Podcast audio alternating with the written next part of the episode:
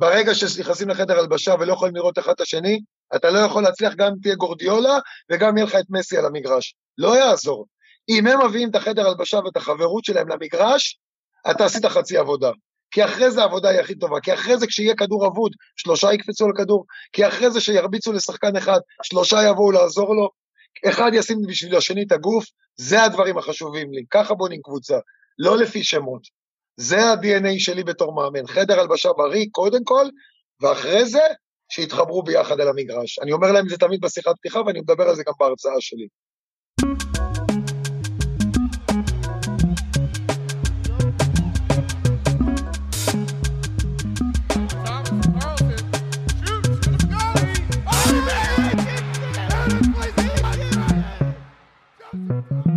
שלום לכולם וברוכים הבאים לפרק מספר 15 של לצאת מהקווים, מאמנים מדברים על אימון, אני עמית רחמילביץ'.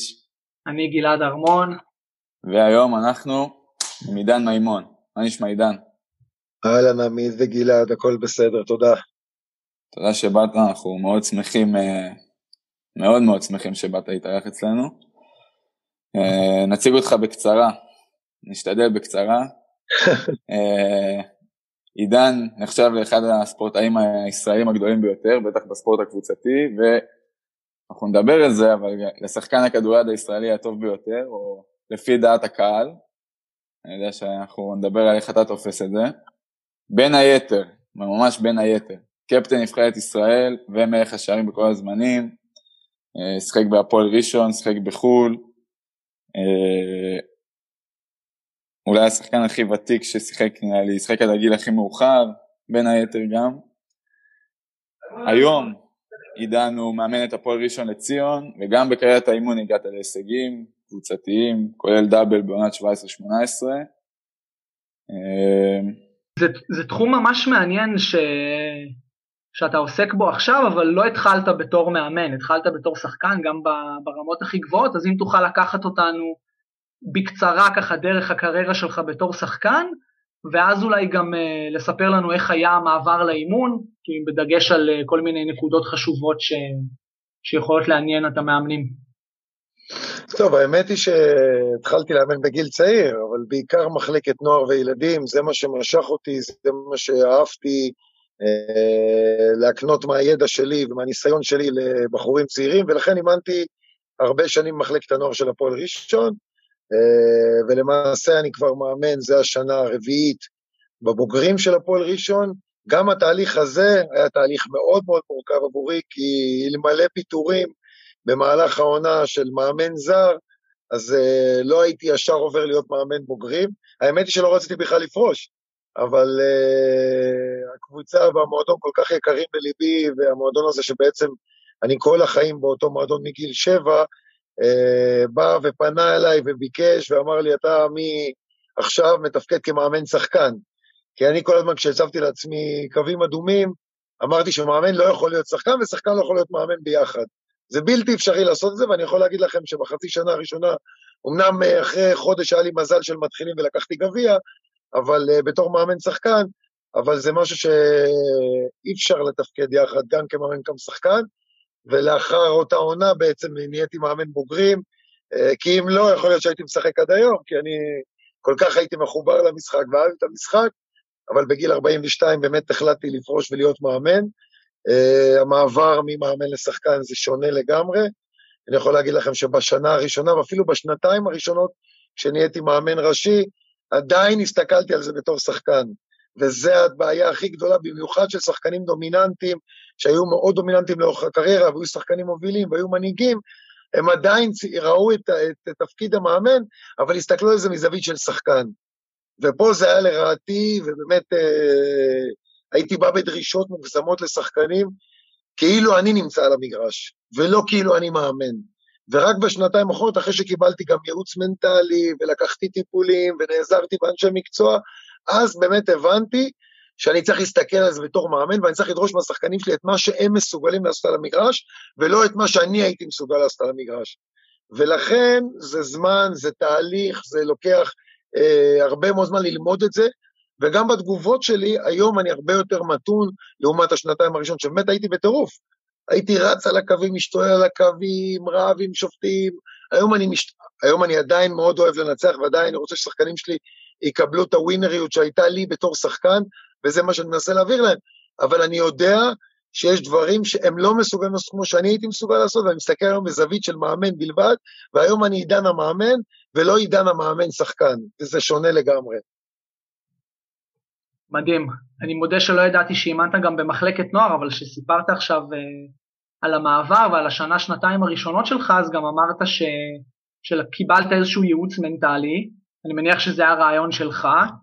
אה, רצינו לדעת אם תוכל להרחיב על זה קצת, מה גרם לך מראש לבקש, במה התמקדת, כי זה משהו שמאמנים מתחילים בדרך כלל לא, לא מוכנים לקבל. לא, אני לא חושב, אני חושב שדווקא מאמן צעיר ומאמן מתחיל חייב לקבל ליווי מקצועי מאנשי מקצוע, אם זה יועץ מנטלי, אני יכול להגיד לכם שהחזקתי גם פסיכולוג עם הקבוצה במהלך השנים, אני נעזר בכל מה שאני יכול, כי זה לא בושה א' ללמוד ולקבל אה, אה, ייעוץ מאנשים מקצועיים. היה את איתן עזריה, שנפגשתי איתו מספר פעמים, יועץ אה, מנטלי, שגם בפגישות, לא היה לנו הרבה פגישות, אבל פגישות שהיו לנו ונערכו כמה שעות, ידעתי להסתכל על דברים אחרת, והוא אמר לי גם בשפת גוף איך להתנהל אחרת, זה דברים שמאמנים יכולים להיעזר בהם, אני חושב שכל אחד, בטח מאמן מתחיל, כי אני חושב שמאמנים ותיקים פחות, אה, או הדור היותר ותיק, פחות נעזר בדברים האלה, אבל הדור הצעיר חייב להיעזר בייעוץ שהוא יכול, גם מנטלי, גם פסיכולוג צמוד, אתה יודע, לא, לא כל הקבוצות יכולות גם כלכלית להחזיק דברים כאלה. אבל אני, מבחינתי, המועדון שלי נותן לי את כל מה שאני צריך להיעזר בו כדי להיות מאמן יותר טוב, כדי שלשחקנים יהיה יותר קל, כדי שהשילוב ביני לבין השחקנים יהיה יותר טוב. אלה הדברים בסופו של דבר שיכולים לגרום לך להצליח, ואני חושב שכל אחד מהמאמנים הצעירים, משהו יכול להיעזר, מעבר לקטעים מקצועיים, שאתה לוקח קורסים ולוקח השתלמויות, הדברים האלה של ייעוץ מנטלי או פסיכולוג, לעבוד איתו, לדבר איתו, זה must. אני ממש מקווה שמאמנים צעירים ששומעים את זה ישתמשו בעצה הזאת. בדרך כלל אנחנו, אנחנו שואלים את השאלה למה אתה מאמן בתור השאלה האחרונה בריאיון. אבל היה, הרגיש לנו ש... הרגיש לנו נכון, כי אתה יודע, השגת כל תואר שיש בענף, שיחקת בחו"ל, קפטן נבחרת ישראל, למה בעצם מאמן? כאילו, מה, מה מניע אותך לעשות את זה? א', זה... כל הקריירה שלי גם הייתי מאמן על המגרש, ואתה יכול לשאול את המאמנים שאימנו אותי, שלמזלם היה להם אותי על המגרש, הייתי גם בתור תפקיד כזה של מאמן ולידר ומנהיג, ואחד שמכוון ואחד שאומר מה לעשות בהתקפה, שזה יתרון עצום למאמן. אבל דבר שני, מדגדג לי, אני אוהב את הענף, אני אוהב את הספורט, אני אוהב את הריגושים, אני אוהב את האדרנלין, אה, אני אוהב את היום של משחק, אני אוהב לנצח, בגלל זה אני נשאר, אני אגיד לכם שמאמן זה תפקיד קל, ממש לא, אני אגיד לכם שבארץ להיות מאמן זה קל, בכל הענפים ממש לא, בטח שהיית שחקן והחשיבו אותך לשחקן גדול והחשיבו אותך לאחד ש, שעשה הכל באמת, כמו שאמרת, בענף שלו, אז יש לי רק להפסיד. אבל אני לא מסתכל על זה בזורת, בזווית כזאת, אני מסתכל על זה שיש לי המון ידע וניסיון להעביר לחבר'ה הצעירים, ויש לי קבוצה צעירה שאני יכול לעזור לשחקנים, אני יכול ללמד אותם, אני יכול לכוון אותם, אני יכול לתת להם מהווינריות. זה לא דבר שכל אחד יכול להקנות.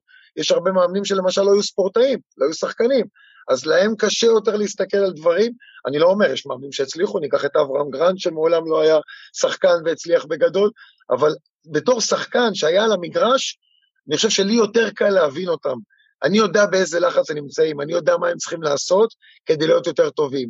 וזה היתרון שלי, שהייתי על המגרש עד גיל 42. שיחקתי 25 שנה בליגה הראשונה, בארץ, בחו"ל, בנבחרות, באליפויות אירופה, באליפויות עולם, בליגת האלופות, אז בכל זאת יש לי משהו לתרום להם, בקטע שאני יכול להבין אותם ויכול לדעת מה אני דורש מהם, כי הייתי שחקן. אבל להגיד לך שהרבה שחקנים גדולים לאו דווקא הצליחו בתור מאמנים? ממש לא. אתה יכול לקחת את, את ענפי הכדורגל ולראות מאמנים שאחרי שנה-שנתיים, אבי נימני ושחקנים גדולים שפשוט בורחים מתחום האימון, כי הם יודעים מה, כי הם יכולים להרוס את השם שלהם. אני לא חושב ככה, אני חושב שאני יכול להרוויח את השם שלי, אני חושב שיש לי הרבה מה לתרום, אני חושב שאני יכול להצליח, ויש לי עוד, עוד כל עתידי בתור מאמן לפניי, ככה שזה הסיבה שבחרתי להישאר בענף. הכי קל היה לי לצאת מהענף, להתרכז, אני משמש גם כפרשן בערוץ שרלטון כבר שמונה, תשע שנים של ליגת האלופות, של הליגה הגרמנית, אבל לא, אני אוהב את זה, ואני לא רואה שום תחום אחר שיכול לגרום לי לריגושים האלה. הריגוש של ניצחון והריגוש של לקחת תואר, אין תחליף לזה, באמת שאין תחליף לזה. אמרת שלא, המחשבה שעוד פעם, קריירת האימון יכולה לה, להעיב על קריירת המשחק, זה מאוד מזכיר לי את שרס, נגיד, שאני רואה את שרס עכשיו בז'לגיריס היה, ועכשיו עובר לברצלונה, ואני לא מרגיש ששרס כל כך אה, עשה עדיין את המעבר הזה שאתה מדבר עליו, אתה יודע. הוא בטירוף. כן, הוא בטירוף, והוא מצפה, אתה יודע. זה בדיוק אני בשנתיים הראשונות, בטירוף, לגמרי. עכשיו, אתה אומר ששינית גישה, אני שואל אם המוטיבציה, עכשיו שהיית שחקן, ואני, עוד פעם, אני מודה שכדוריד אני רואה בעיקר בפלייאוף, עד הפלייאוף אני לא ממש עוקב, אבל הפלייאוף זה אווירה אחרת בכדוריד, ואני זוכר אותך גם בתור ילד שגדל וראה את המשחקים, שמוטיבציה שלך, יש איזו מוטיבציה של עליונות, כל ספורטאי, בכל ספורט דרך אגב, להיות הכי טוב ולהיות... אה, לגמרי. איך המוטיבציה השתנתה עכשיו? לא, לא, המוטיבציה לא השתנתה, המוטיבציה להיות הכי טוב בתור מאמן ולהביא את הקבוצה שלך להישגים היא מוטיבציה דומה לגמרי, השפת גוף היא שונה. יש שפת גוף, כמו שאתה אומר, של שרס שהוא בטירוף על הקווים, וזה, ואת חלק מהשחקנים זה מלחיץ. אתה יודע, יש שחקנים שזה לא משפיע עליהם. אני אתן לך דוגמה בתור שחקן. אבישי שמאלר שיחק לידי עשר שנים, חמש עשרה שנה, אתה יודע, היה נהנה מהמסירות. הייתי הורג אותו. מבחינת צעקות וטירוף, מרוב הטירוף לנצח, הייתי הורג אותו ואת כל מי שמסביבי. עכשיו, אבישי שמאלר לקח את זה במקום טוב. לא היה מגיב, היה נכנס לו בצד אחד ונעצר באמצע. היה, לא היה מתייחס לזה. עכשיו, יש שחקנים שזה לא משפיע עליהם הצעקות. לעומת זאת, רוב השחקנים שאתה צועק עליהם, הביטחון שלהם יורד. הם מגיבים אחרת, הם נלחצים, הם לא מסוגלים לתפקד. בגלל זה אני אומר שאני היום בתור מאמן, שאחראי על 15 שחקנים, צריך לדעת להתנהל מול כל שחקן בצורה אחרת. אבל עדיין בשפת גוף, כמה שיותר לשדר רוגע, עם כל הלחץ, ויש לחץ בתור מאמן כי אתה רוצה לנצח ורוצה להיות הכי טוב, ומועדון הפועל ראשון זה כמו מכבי תל כדורסל, המועדון הכי מאותר בישראל, ותמיד רוצים לנצח, ואם אתה מפסיד אז יש ועדת חקירה. עם כל זה, לשדר רוגע וביטחון. ואת זה אני, אני עדיין מנסה ללמוד. אני לא אגיד לך שאני... איפה הנקודה שזה נפל? שאמרת בואנה, טוב, מעכשיו זה, זה לא עובד, זה לא מה שצריך. זה לא יכול להשתנות ברגע. זה לא יכול להשתנות ברגע, שלא תטעו, לגמרי לא. אבל אחרי שנה, שנתיים בתור מאמן, והייתי מסתכל מהצד על השפת גוף שלי, והייתי בטירוף, והייתי צועק, והייתי מטורף, עדיין יש לך את הנפילות. אין מושלם, חבר'ה, אין את המושלם. אני לא שם להיות מושלם, ממש לא. יש את הנפילות ויש את הצעקות ויש את הטירוף, אבל במינון מסוים שאתה עוצר את עצמך. אני רגע לפני אומר, רגע, שתי שניות תחשוב, תן לראש לעבוד, תגיב בצורה אחרת. אבל זה שונה לגמרי מהשלוש שנתיים שהייתי בטירוף לגמרי על הקווים, ואני חושב שכשאתה משדר רוגע בביטחון לשחקנים שלך, הם, הם, הם מבינים את זה אחרת, הם מקבלים יותר ביטחון, בטח בקבוצה צעירה, ואמרתי, כל שחקן, אתה יכול להתנהל מולו אחרת. יש שחקנים שאם תצעק עליהם, איבדת אותם, לגמרי ככה. בגלל זה אני אומר, גם חשוב שיהיה לך מישהו שילווה אותך בתפקיד, שייתן את הייעוץ הפסיכולוגי לשחקנים. זה דברים חשובים בקבוצת ספורט. מנטור יש לך? לא. לא, okay. אין לי אוקיי. מנטור, אין לי מנטור, יש... אני יכול להגיד לכם שהתחלתי לפני הקורונה בתחום של הרצאות, בניתי לי במשך שנה הרצאה שלמה, שהצלחתי פעם אחת לעשות על איזה אה, אה, עסק שהזמין אותי, ואז התחילה הקורונה וזה כרגע מוקפא, אבל אתה יודע, הרצאה על ווינריות, מה זה להיות ווינריות, אני חושב שבתור באחד שזכה ב... 25 תארים קבוצתיים, אולי שני רק למיקי ברקוביץ' ומוטי ארואסטי, אה, אני יכול להרצות על דברים כאלה של ווינריות, של ניצחון, של להיות הכי טוב, אה, אבל אני לא חושב שאני צריך מנטור. אז עם מי אתה מתייעץ בתור מאמן היום? מה, מה, איך אתה מקבל החלטות? אני, אין לי עוזר מאמן כרגע, אה, ואני מקבל החלטות בעיקר לבד, ואני יכול להגיד לכם שאני מתייעץ גם עם שחקנים, הוותיקים בעיקר, גם הקפטן, גם הזרים, יושבים, מדברים, מתייעצים, שואל, בסופו של דבר ההחלטה היא שלי כמובן, אבל uh, למדתי לעבוד לבד בקטע הזה, ו- ואני חושב שאני עושה את זה לא רע. כמובן שתמיד צריך עוד שתי, שתי עיניים, ארבע עיניים שיסתכלו על דברים, אז אני מדבר, אני מדבר בעיקר עם, uh, עם אנשים שהם חברים ומהתחום ולא מקבוצות אחרות כמובן, אבל בעיקרון, לבד. ואיך אתה לומד ומתקדם בתור מאמן, כאילו ברמה הטקטית או ברמה הטכנית, אתה מתבסס רק על הניסיון שלך, או שיש גם גורמים שאתה נעזר בהם? אני רואה המון משחקים מאירופה, אני משדר המון משחקים באירופה, אבל אני בעיקר רואה משחקים באירופה, אני יכול להגיד לך שאני לוקח תרגילים מקבוצות הכי גדולות באירופה, שמתאימות ל, ל, לכלים שיש לי, ואני מרגיש שאני יכול ליישם את זה, אבל המון מידע של, של אירופה, של משחקים, ובתקווה גם לצאת להשתלמויות, כי עוד לא יצא לי לצאת להשתלמות בחו"ל בגלל כל הסיטואציה שקרתה.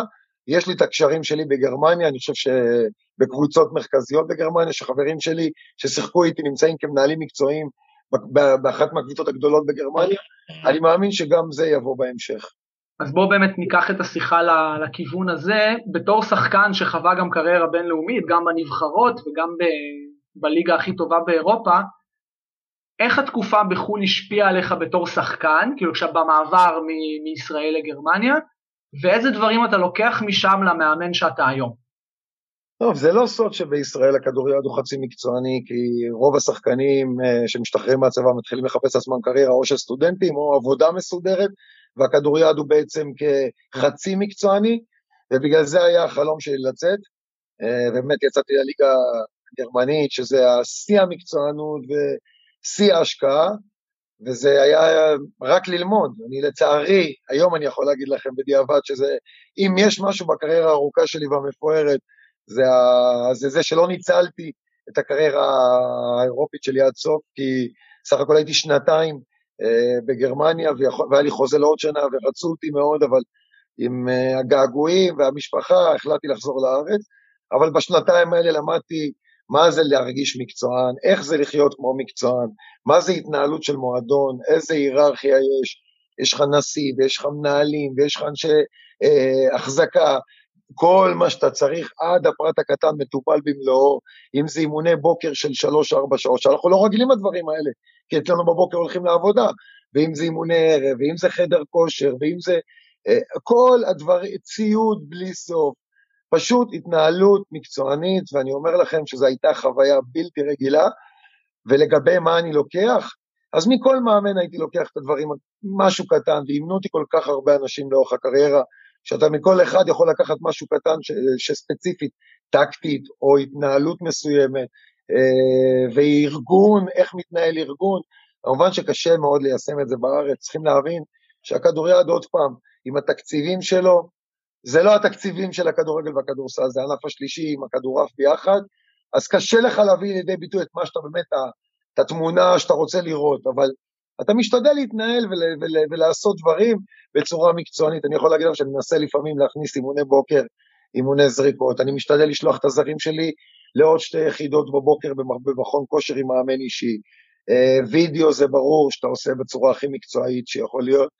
אה, ואתה יודע, הדברים הקטנים שעושים לשחקנים בסך הכל טוב, אבל עוד פעם, אי אפשר להשוות בין אירופה או גרמניה לישראל, עם כל הכבוד. יש, עוד פעם, דיברנו על הרבה מאוד מאמנים שחווית ובהרבה מאוד מקומות. ושוב, סגנון אימון זה מאמן שמדבר יותר, מאמן שמדבר פחות, אחד שיותר מכוון, אחד שמכוון פחות. בתור שחקן, איזה מאמנים יותר אהבת או התחברת? לא חייב שמות, אבל בסגנון שלהם, ומה, איך אתה לקחת את זה אליך בתור מאמן?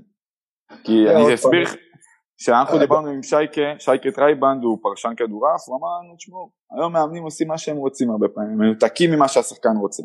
האימון לא מספיק תחרותי ולא מספיק מחובר ולא מספיק זורם, אז איך אתה בתור מאמן? א', אני מאוד תחרותי ואני חושב שאם האימונים לא ברמה גבוהה ולא תחרותיים ואין את הפייט הזה של משחק או התחושה הזאת שהם רוצים לנצח כבר מהאימון, אז זה גישה של מאמן.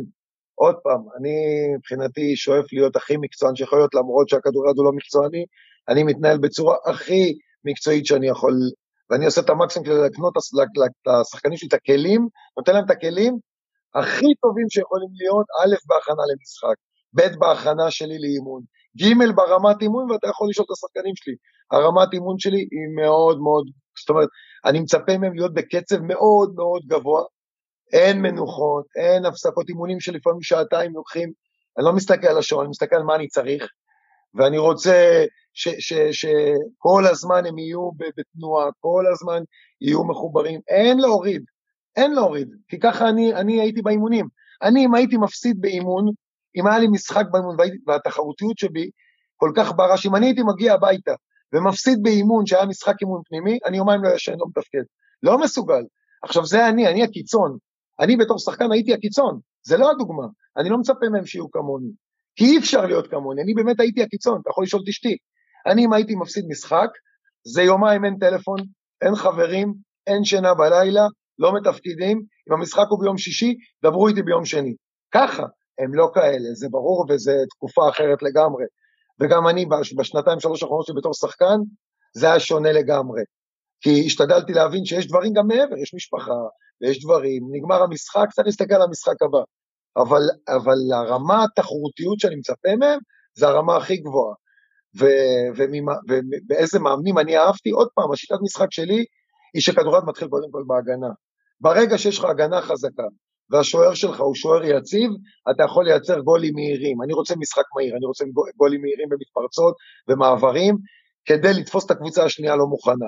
ברור שיש לך גם טקטיקה להתקפה, אבל מבחינתי, כשאני בונה קבוצה, אני קודם כל צריך לבנות את ההגנה הכי טובה בכלים ובאמצעים הכלכליים שיש לי, כדי קודם כל להסתכל על ההגנה שלי. מההגנה אני בונה את המעברים והמתפרצות, ובגלל זה אהבתי מאמנים שנתנו דגשים על משחק ההגנה באימונים והקפידו על עבודה חזקה באימונים, ואני חושב שזה הנוסחה בסופו של דבר להצליח. אם יש לך הגנה טובה וחזקה, אתה יכול לדבר חזק מאוד וללכת לצמרת. אם ההגנה שלך היא קבוצה שסופגת מעל 30 גולים בממוצע למשחק, אין לך סיכוי לזכות בתארים. עכשיו דיברת ספציפית מקצועית, אני רוצה לדבר על על האופי של הקבוצות, וברור שתחרותיות וווינריות זה אין פה שאלה, לא זזים מימינה שמאלה, 100%. עידן מימון טיפה למטה זה שם הקבוצה צריכה להיות. מה עוד חשוב לך? בתור שחקן שחבר חדר הלבשה, איזה שחקנים אתה רוצה? זה ברור, זה ברור. אני מדבר על זה גם בהרצאה שלי. אה, לפני שאתה בונה קבוצה, אתה צריך להסתכל את מי אתה בוחר בתור שחקנים. אם זה האישיות של השחקן, אם הוא בעייתי, אני לא אכניס אליי בשחקן בעייתי, על סמך ניסיון מעבר, לא אכניס אליי שחקן בעייתי לחדר הלבשה. מה זה בעייתי? מה זה אומר בעייתי? שחקן בעייתי בהתנהלות שלו, בהתנהגות שלו שהוא לא מקצוען. הנה, נתתי לך בקצרה את זה. לא מקצוען, משפיע לרעה על שאר השחקנים. אה, לא, דמות לא חיובית. שחקנים. אה, שחקן שהשחקנים לא מתחברים אליו. הנה, גם אם לא הוא תותח? גם אם הוא תותח. לא יהיה. כי אתה, כי אתה לא יכול. יש שחקן אחד שלא לא מצליחים להגיע אליו, לא מצליחים להתחבר אליו, וזה והיה לי את זה שנה שעברה, והוא בעייתי, והוא רב באימון עם שחקנים, ואתה כונס אותו וזה לא עוזר, ואתה כונס אותו עוד פעם וזה לא עוזר, לא יהיה. חד משמעית, לא יהיה. אז אני מסתכל לפני השחקן על האישיות שלו, על החברותיות, איך הוא בחדר הלבשה.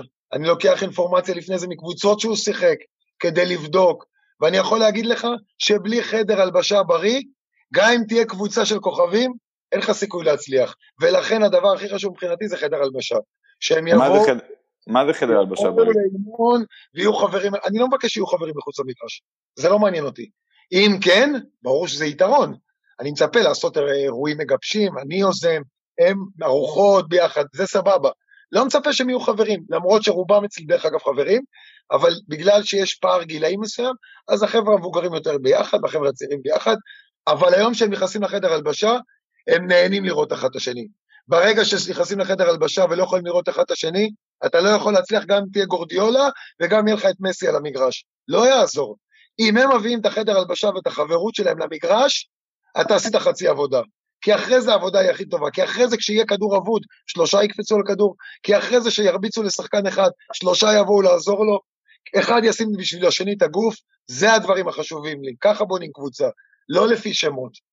זה ה-DNA שלי בתור מאמן, חדר הלבשה בריא קודם כל, ואחרי זה, שיתחברו ביחד על המגרש. אני אומר להם את זה תמיד בשיחת פתיחה, ואני מדבר על זה גם בהרצאה שלי. הטרפת אותי, תקשיב, אני בטירוף, אני, אני, אני כל כך מתחבר למה שאתה אומר, אני מרגיש את האנרגיות, אני כאילו, כבר מתחיל להבין מה זה אומר לשחק. תן לי להיכנס למגרש עכשיו. אמ, אז אוקיי, אז אתה מרכיב את הקבוצה ואתה בוחר אנשים ש, שכיף להיות לידם וחבר'ה שיכולים להיות תחרותיים והם בטירוף. ורעים. ו, ואיך נראה, כי אנחנו רגע, לא... רגע. קצת מכירים... מה, רגע, רגע, מה זה רעים? רעים, לא שחקנים? שחקנים רעים באופי. שחקנים רעבים, שחקנים רעים באופי מבחינתי, זה שחקנים שעולים למגרש בטירוף ועושים הכל בשביל לנצח. זה שחקנים רעים, שחקנים שאם צריך להיות אגרסיביים יתר על המידה בגבול הספורט, יהיו רעים שם. לא היו ילדים טובים, לא יחבקו, אין דבר כזה. אם רוצים להצליח ולהגיע לתארים, צריך להיות רעים. אין להיות ילדים טובים, נגמר. ויש לי ילדים טובים גם חלקם, מה לעשות? שאני מנסה להפוך אותם לרעים, אבל לוקח זמן. קח אותנו בבקשה, כי, כי רוב המאזינים שלנו אולי לא מכירים את, אה, את ענף הכדוריד ממש, אז איך נראה אימון כדוריד, גם קצת ברמת מחלקת הנוער, אבל גם, ב, גם בקבוצת בוגרים ברמה גבוהה, ברמת ה, כמה עוסקים בטקטיקה, כמה מדברים על הצד המנטלי, כמה אם מתעסקים בצד הטכני בכלל או לא, בצד הפיזי. טוב, קודם כל כדוריד זה משחק פיזי, ולכן אני מחזיק מאמן כושר צמוד, עם תוכנית עבודה צמודה, זה לא מה שקיים ברוב, בכל האגודות, אני עומד על דגש, של, אני, אני מוכן להסתדר עם זה שאין לי עוזר מאמן, אבל אני חייב שיהיה לי דיאטנית, חייב שיהיה לי מאמן כושר, אה, מאמנת פילאטיס, שזה לא פחות חשוב, אה, צוות רפואי כמובן שמקיף אותי, אנשי החזקה, זה, זה הבסיס, מפה אני לא, לא מתפשר על שום דבר.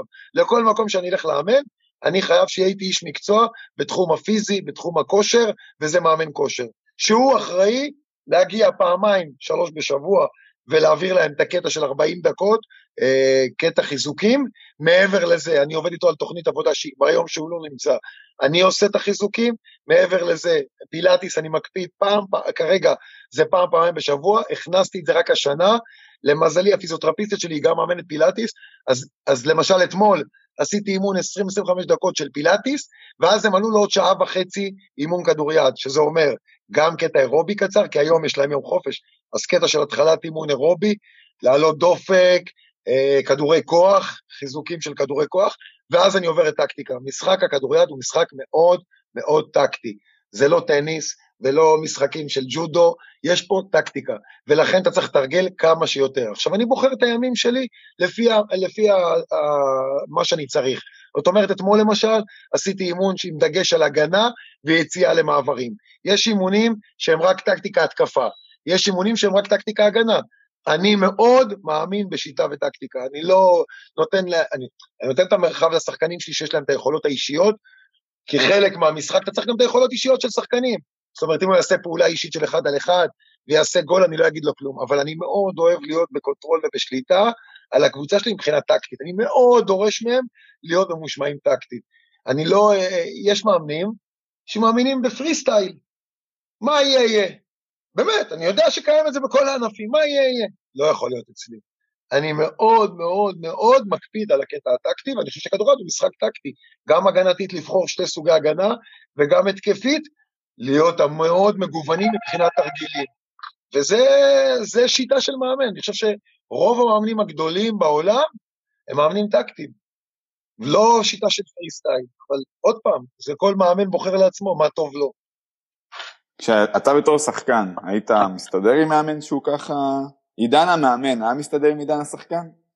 אני חושב שכן, כי אני, כי אני בתור שחקן אה, מאוד מאוד מאמין במשחק טקטי, מאוד מאוד מאמין בללכת אה, למי שבזון, ששחקן פתאום נכנס למשחק טוב, תמשיך ללכת איתו, ויחד עם זה אני אומר להם, ואני מקפיד על זה, אתם לא רובוטים. זאת אומרת, אם אני דורש לכם תרגיל מסוים, זה לא אומר שהוא צריך להסתיים איך שאני רציתי. פה צריך לבוא לידי ביטוי האינטליגנציה והקבלת החלטות שלהם בתור שחקנים. זה לא שאני אומר להם, אתם עושים את התרגיל הזה ותהיו רובוטים. ממש ממש לא, זו שיטה מיושנת. אני רוצה שהם יחשבו, תוך כדי התנועה, מה הכי טוב ואיך מגיבים הכי טוב להגנה של היריבה. ולכן אני אומר להם, גם אם אני אומר לכם תרגילים, תעשו את התרגיל, תתחילו את התנועה, אבל קבוצות גם מחכות לתרגילים שלנו. אז בואו אתם, תקבלו את ההחלטה הטובה, ואני נותן להם סוג של uh, התמודדות באימון עם קבלת החלטות. כי בסופו של דבר, הם, יצטר... הם יצטרכו לקבל את ההחלטות. אני מאמן, אני מכוון. בסופו של דבר, מאמן תלוי בשחקנים שלו. לא יעזור כלום, גם אם יהיה מאמן גדול, אם השחקנים שלו לא ידעו מה לעשות ומה לבצע ברגעי לחץ, מבחינה טקטית, המאמן לא יצליח. המאמן תלוי בשחקנים, זה דבר ראשון שמאמן צריך להבין. הוא תלוי בשחקנים שלו. הוא מעביר את המידע, הם צריכים לבצע את זה על המגרש. אנחנו מדברים על זה מסביב. בסוף, מבחינתך היום, מה התפקיד של מאמן? מאמן הוא מורה, אתה מלמד, אתה מאמן מנהל. מאמן הוא מנהל. מאמן הוא המנהל של כל מה שנקרא קבוצה. זאת אומרת, הוא אחראי על, הצ... על הצוות שלו, הוא בוחר את הצוות שלו, אני אה, פירטתי מה הצוות שלי, אז אני אחראי שהמאמן כושר אה, ידע מתי הוא מגיע ומה הוא עושה. אני אחראי ש, שהאיש החזקה יעמיד את כל התנאים ומה שצריכים השחקנים מבחינתם, שיהיה להם הכי טוב, והוא יעשה את כל מה שצריך מבחינה הזאת. אני אחראי שבקטע הרפואי, הפיזיותרפיסטית שלי והרופא שיש לי בזה, ייתנו את המקסימום והמרב לצרכים של השחקן, ובסופו של דבר אני, אני מנהל של 15 שחקנים, שכל אחד הוא אישיות בפני עצמה, כל אחד צריך להתנהג אליו אחרת. אני גם, זה מאמן, פסיכולוג, מנהל. כי אני צריך לדעת מה עובר על כל שחקן בבית, ולמה הוא לא הגיע עם מצב רוח, ומה הבעיות שלו, ואם זה חברה או אישה, ואיך הוא מגיע לאימון, ואם צריך לבוא לקחת שיחות אישיות, תמיד אני אומר להם, אני פה בשבילכם, מה שתצטרכו 24-7, בכל שעה. זה מאמן, זה לא רק להיות מאמן טקטי, אתה צריך לנהל. מאמן זה מנהל, תכלס מאמן, מנהל, פסיכולוג, זה התפקיד של מאמן. ובמשחק, מה, מה, מה התפקיד שלך במשחק? אמרת ששינית, היית בטירוף, בלאגן, ולאט לאט נרגעת. במשחק, מה, מה המטרה שלך בתור מאמן? מה זאת אומרת? הניהול משחק זה א' ב' של מאמן. אנחנו רואים שמאמנים בעולם נופלים על קטע של ניהול משחק, שהם לא יודעים מתי לעשות את החילוף. לא, יודעים... אתה המטרה שלך זה להראות להם, הנה פה, או, שאנחנו, או שאתה נותן להם, כמו שאמרת, יותר לא, לא, בק... לא, לא, לא, בקטע של חילופים, ובקטע של שליטה, ובקטע של טקטיקה, אני לגמרי שם. בתוך כדי המשחק, אם יש פעולות אישיות, אין לי בעיה עם זה, זה חייב להיות, לפעמים שחקנים יכולות אישיות, חייבים להביא את זה לידי ביטוי. אתה לא נועל אותם בתוך מלכודת, אתה לא יכול גם. שחקנים אוהבים את הקטע של לפעמים לשחק חופשי ולהרגיש חופשי, אבל מבחינה טקטית, אני דורש שבכל התקפה אנחנו נדע מה אנחנו עושים, שבהגנה כל אחד ידע איפה הוא נמצא ומתי הוא צריך להגיע לעזרה לחבר שלו בהגנה, מאוד מאוד דורש מהם בקטע הטקטי, ו- ומכוון אותם לאן שאני רוצה. אני מצפה מהרכזים שלי, שבסופו של דבר הם אלה שמנהלים את המשחק, שיתאימו את התרגילים נגד היריבה, שיראו מי בזון ויכניסו אותו למשחק, או מי שלא בזון ויכניסו אותו למשחק, וללכת עם השחקן החם, זה מה שאני מצפה מהרכזים שלי, ואני משתדל לתת להם יד חופשית בלקבוע את התרגילים, אני נותן להם דף עם כל מיני תרגילים נגד כל סוגי ההגנות, הם צריכים לבחור מה הכי טוב. מתי שאני רואה שאני, שאני צריך יותר להיות דומיננטי, אז אתה צריך לדעת מתי לקחת טיימאוט, שזה לא פחות חשוב, אתה צריך לדעת מתי שחקן עייף ולהחליף אותו, אתה צריך לדעת מתי שחקן פחות נכנס למשחק ולהכניס שחקן אחר, זה המון על הכתפיים של מאמן. דווקא בגלל שאני לבד, זה עוד יותר, יש מאמנים שיש להם עוזרים, יש מאמנים בענפים אחרים שיש להם שני עוזרים, או זה יותר על הכתפיים שלי, ובגלל זה אני יותר מעורב. הזכרת קודם שאתה אחראי על צוות מאוד גדול ואתה אחראי גם על 15 שחקנים. עכשיו, אני יודע שכדוריד משחקים שישה שחקנים על המגרש. שבעה, עם כן, שוער. כן, שישה שחקני שדה ושוער. הסגל שלי... השוער, את השוער בדרך כלל מחליפים? ברור, שני שוערים כן. חייב להחזיק בכל סגל, ברור. אם שוער נפצע, חייב. זה קורה אבל? לי... כאילו, שוער ברור. שני, זה כמו... ברור, אז אני יכול להגיד לך שבדרך כלל הכדורד הישראלי, רוב הקבוצות מתבססות על שוער זר ושוער ישראלי. אני השנה הלכתי על משהו שונה, הלכתי על שני שוערים ישראלים צעירים, בני 23-4, שזה הימור גדול, אני אומר לך הימור גדול, כי בניתי קבוצה טובה, אבל אמרתי, בגלל שהשוק של השחקנים הישראלי יצאו הרבה מאוד שחקנים השנה לחו"ל, ובגלל שאין היצע כל כך גדול של שחקנים ישראלים, אני חייב לבנות קודם כל את עמדת השוער. עם שוערים ישראלים צעירים, ולהביא שלושה שחקני שדה זרים. כי ידעתי שהולכת להיות בעיה עם שחקנים ישראלים. ואני לקחתי סוג של הימור מסוים, אבל אני מאוד סומך עליהם, ושניהם, יש היררכיה מסוימת, אחד הוא טיפה יותר טוב, אבל שניהם בכל יום נתון יכולים לפתוח בשער. אני אמרתי להם, מי שיהיה יותר טוב ישחק. אין פה, אה, כמו בשנים האחרונות שהיה בהפועל ראשון שוער זר, שידעו שהוא שוער ראשון, והשוער הישראלי הוא משלים. אצלי זה לא ככה השנה. וגם מכבי ראשון לדוגמה, שני שוערים ישראלים, אבל אתה הולך לאשדוד, רמת השרון, רוב הקבוצות מאבדים שוערים אה, זרים. אבל uh, לגמרי, יש לי 15 שחקנים באימון, כשבמשחקים אני יכול לרשום גם 18. יש לי עוד שני שחקנים שנמצאים ב, ב, uh, בנבחרת העתודה, שהם נמצאים בפרויקט בחו"ל, הם לא נמצאים עד ינואר, בינואר הם חוזרים, יהיה לי 17 שחקנים. זאת אומרת, אתה יכול להלביש 18 שחקנים במשחק. זה שנמצאים שישה שחקני שדה ושוער זה בסדר, אתה חייב ליצור עוד סגל רחב, וזה הבעיה של קבוצות אחרות. שאין מספיק שחקנים ישראלים, ולפעמים שחקנים, מאמנים לא יכולים להעביר אימון, כי אין להם מספיק שחקנים לאימון. אתם מבינים את הצרה והבעיה? זה בעיה. נגעת בזה, וזה משהו שגם עלה בתקשורת, ואני חושב שזה לא אופייני, אבל באמת הרבה ישראלים מהכדוריד יצאו לחו"ל. זה סימן טוב, לדעתי. מאוד. Uh, אתה אומר שהכדוריד נפגע מזה באיזשהו אופן, זה קצת... Uh, לא, לא, לא, לא, לא, לא, לא. אני אומר שמבחינת הכדוריד זה מעולה. כל מי שיכול לצאת לחו"ל, שיצא, אני מברך ומאחל, ו, ו, ומי שיכול ורק מפרגן, שיצאו לשחק בחו"ל. אני אומר שאם יצאו עשרה שחקנים לחו"ל, תחשבו שירדו מה, מהסגל של, ה, של השחקנים, או השוק של השחקנים הישראלים, עשרה שחקנים, שכרגע אין מאיפה להשלים אותם. אני יכול להגיד לכם שהם בעמדות המקשר ימני, שזה שמאליים ביד כמו שאני שיחקתי, ומקשר שמאלי ימניים ביד, יש אולי חמישה-שישה שחקנים לכל הקבוצות. זאת אומרת שכולם צריכים להביא זרים בעמדות מקשר ימני ומקשר שמאלי. אתם מבינים? בעמדת הפיבוטים יצאו שניר נציה ותומר בודנהיימר ממכבי ראשון לחו"ל, לא נשארו שחקני פיבוטים. אני אומר לכם ממאמנים, אני שומע שיחות, אז זה מעולה שיצאו. עכשיו צריך לייצר את השחקנים מהגיל הצעיר, שיוכלו להשתלב כבר בקבוצות בוגרות. אז זה גם בעיה, זה מה שאני אומר, אני אומר שאבל מבחינה הזאת שיצאו לחו"ל, שרק יצאו, שרק יצאו ויחוו, כמה שיותר.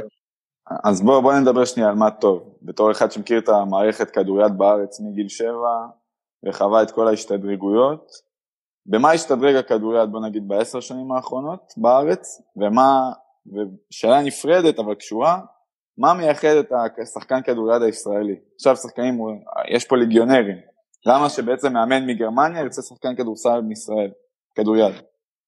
אה, א', אני חושב שהפרויקט, שבאמת אני מדבר עליו, פרויקט גרמניה, פתח דלת להרבה שחקנים, ו...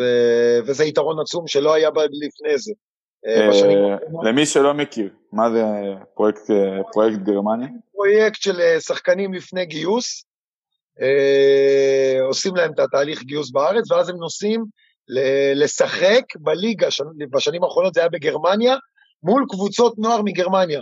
עכשיו הם חיים כמו מקצוענים, הם מקבלים שתיים או שלוש יחידות אימון ביחד, הם חיים ביחד במשך ארבעה או חמישה חודשים, רואים אותם בקבוצות נוער אחרות, אתה יכול לקחת יונתן דיין, יואב למברוסו, אה, למברוסו, דניאל מוסינדי, אה, שניר נציה, כל אלה היו בפרויקט בגרמניה, גורמן, כל אלה היו בפרויקט בגרמניה וקיבלו הצעות להישאר בגרמניה. זה מדהים, חבר'ה, זה לא היה בתקופה שלנו. אז הם גם, אה, זה בא על, על אה, הזמן הצבא שלהם, גם הם מתנהלים כמו מקצוענים, וגם הם משחקים מול שחקנים ברמות הכי גבוהות בגרמניה. השנה, למשל, עכשיו הם בפורטוגל. בגלל הקורונה, עדיין עמדו על זה ש... שייסעו, ו... והם נסעו, והם כבר חודשיים בפורטוגל, ועד ינואר. אז אני לא יודע אם פורטוגל זה באמת, באמת ברמה של גרמניה, כי גרמניה, הם שיחקו שם והיו, הם ממש נרשמו כמו קבוצת נוער בליגה. וזה אדיר, זה שיתוף פעולה אדיר. רשת מלונות בראון הייתה הספונסרית, מני ויצמן לקח חסות על הפרויקט והיה הספונסר הראשי. זה יתרון עצום, ואני חושב שזה נתן פתח לשחקנים האלה לצאת לחו"ל. Uh, לגבי העשר שנים האחרונות, מבחינת נבחרת, אני לא חושב שהתקדמנו, אני לא חושב שעשינו הישגים, כמו שלמשל אנחנו ב-2002 הגענו לאליפות אירופה. היום קשה מאוד לנבחרת אה, להתמודד מול נבחרות אירופאיות, נבחרות שבגלל אה, הפיזיות, בגלל ה... שנבחרות אחרות התקדמו. אם היינו פעם משחקים מול מצרים ויכולים להסתכל ולנצח אותם ביום נתון, היום הם התרחקו לגמרי. פורטוגל, שהייתה נבחרת שהייתה ברמה שלנו, ברחה לנו לגמרי. נוצר פער מסוים, ו- ואני חושב ש- שעיקר העבודה היא מלמטה, ככל שנמשוך יותר ילדים לענף, ככל ש- ש- ש- נביא דווקא את הגבוהים, דווקא את אלה שיש להם פוטנציאל, הכדורגל יוכל להתקדם. כי אי אפשר לבנות משהו ממש, מאמצע, מל... אין קיצורי דרך. צריך לעבוד מלמטה, צריך לקחת מישהו באיגוד שיתחיל מלמטה. שילך לפריפריה, שידע ל... ל... ל... למצוא את השחקנים האלה שיש להם פוטנציאל, לעשות להם בדיקות גובה, לעשות להם בדיקות מה שצריך, ולמשוך אותם לענף אחרת. יהיה לנו קשה מאוד להתמודד עם נבחרות, או ברמה האירופאית להתקדם מבחינת נבחרת. דיברתי, אמרתי את זה בהתחלה, אני חוזר אנחנו מתקרבים לסיום. אמרתי ש... וקראתי וראיתי ושמעתי שאתה לא מת על התואר השחקן הישראלי הכי טוב, או לא לא תופס אותו ברצינות כמו שהקהל תופס אותו, בוא נגיד זה ככה. כמה חשוב לך באמת לגדל את הדור הבא של הכדוריד? כמה זה באמת כאילו חשוב לך. כמו שחשוב לך לאמן ולנצח? תראה, עוד פעם, אני שומע את זה הרבה, ואני אומר לאנשים שזה בסדר, זה כיף, זה מחמיא מאוד, א', זה מחמיא מאוד, ואני לא אתכחש לעובדה שזה עושה טוב ללב, ושאומרים עליך את זה, ואתה יודע, עוד פעם, אני לא מדבר על עצמי, כי אני חושב ש, שזה לא התפקיד שלי לדבר על עצמי. מי שרוצה יכול לבחור, זה בסדר, יש עובדות, יש תארים. חשוב לי מאוד שהם יצליחו, ש, ש, שאני יכול לעזור להם, שאני יכול להקנות להם מהידע שלי, מהניסיון שלי, והווינריות הזאת, הרצון. הם מסתכלים עליי, אני אומר לך, מי ששיחק איתי יודע, אני הייתי מטורף, אני לא ראיתי שום דבר בעיניים, אני מבחינתי כל האמצעים היו כשרים בשביל לנצח. ולא סתם, לא סתם הייתי אה, אומרים ווינר, לא סתם, זה לא מגיע סתם, זה, זה באופי, זה בוורידים, זה בדם שלך. כשאתה עולה ולא מוותר ועושה הכל בשביל לנצח, בסופו של דבר אתה תנצח, גם אם בדרך יש תקלות, וגם לי בתור שחקנות תקלות ושנים פחות טובות, שלא זכינו בתארים, אבל בסופו של דבר, לאורך זמן, אם אתה כזה באופי שלך, ואם אתה לא מוותר, ואם אתה עובד קשה, ואני עבדתי קשה, אני באימונים לא הייתי אה, בא לאימון ויכול להתאמן ב-20 אחוז, חבר'ה, אני הייתי מגיע לפני כולם, ועושה את העבודה לפני כולם, ועובד באימון 200 אחוז, ואתה יכול לשאול את המאמנים שלי, ונותן את ה-200 אחוז באימון, כי אני חושב שאין קיצורי דרך, וכשאני למגרש, גם אם אני מוביל 10 הפרש, אני רוצה שזה ייגמר 20 הפרש, ואני לא מזלזל ביריבה ומוריד רגל מהגז, ההפך, אני אעשה הכל כדי שלכל רגע נתון, אני ארצה עוד ועוד ועוד, זה, זה מה שיוביל אותי לשחק עד הגיל הזה. הרעב, ואני אומר לכם, הנה, אם לא הייתי נהיה מאמן שחקן, אני הייתי ממשיך לשחק עוד שנה-שנתיים, בוודאות, כי אני שומר על עצמי, כי הייתי מקצוען, כי התנהלתי כמו שצריך, כי שמרתי על עצמי מבחינת חיים ספורטיביים מחוץ למגרש, כי התאמנתי יותר קשה מכולם, גם בגיל 42. חבר'ה, זה הנוסחה להצלחה, בשחקן שרוצה להצליח, צריך להבין שאין קיצורי דרך. מי שרוצה להצליח צריך לעבוד יותר קשה, וכדי להיות הכי טוב, אתה צריך לרצות להיות הכי טוב, אתה צריך לעבוד קשה, אתה צריך לחיות חיים ספורטיביים, יש שם הרבה פיתויים לשחקני נוער, אנחנו מכירים מה הולך, אני אומר לכם שגם אני מתמודד לפעמים עם שחקנים נוער שמביאים אותם אליי, ואומרים לי, תעשה שיחה, ממך מפחדים, ממך, אתה דמות שהם מסתכלים עליה בהערצה, וזה מה שאני עושה. כי אין מה לעשות, יש שם הרבה פיתויים שלנו אולי בגיל נוער לא היה. אני הייתי בן, בגיל צעיר, רק כדוריד, מגיל שבע, מה שעניין אותי זה להצליח ולעשות הכי טוב במה שאני הכי אוהב. ובגלל זה, בכדוריד אנחנו יודעים דבר אחד, כל מי שבא לשחק כדוריד, בא לעשות את זה מאהבה. הוא לא יתעשר, הוא לא יהיה עשיר, הוא לא יהיה מיליונר, אבל הוא עושה משהו שהוא אוהב. ואני עוד יכול להגיד על עצמי שמגיל שבע עד היום, אני עושה את מה שאני אוהב. וזה יתרון עצום. זה זמן טוב לעבור לחלק האחרון. אני מקווה שכל מי ששומע את זה, יש הורים, אני יודע, לפעמים אני שומע על הורים ששומעים את הפודקאסט שלנו. אני מקווה שהם ישמיעו, אנחנו גם נוציא את החלק הזה לדעתי ונדגיש אותו גם. אה, החלק האחרון זה שאלות שליפה. אנחנו נותנים לך שאלה מאוד קצרה, והמטרה זה לענות לנו במשפט. בשלוף. אוקיי, בשלוף, בדיוק. יאללה. יאללה, אז מתחילים. מה ההגדרה שלך להצלחה? תוצאות. מה ההגדרה שלך לכישלון? הפסדים. חוויה משמעותית או רגע שיא כמאמן? דאבל עם הפועל ראשון, דאבל מדהים, מדהים, פשוט מדהים. דבר אחד שלא ידעת בהתחלה ואתה יודע היום, בתור מאמן. כמה זה תובעני.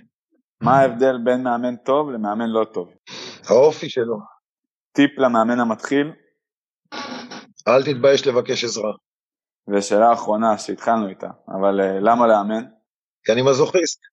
עידן, תשמע, אנחנו פה, אני וגלעד מחליפים פה מבטים תוך כדי, זה היה שיחה... כיף, כיף, מה שתצטרכו באהבה. מה שתצטרכו באהבה. גם אני אבוא אחרי הקורונה, בכיף, תאספו מאמנים, באהבה גדולה. תודה רבה, היה... שוב, אני מקווה שה... תשמרו על עצמכם, באהבה גדולה. תודה, תודה. תודה.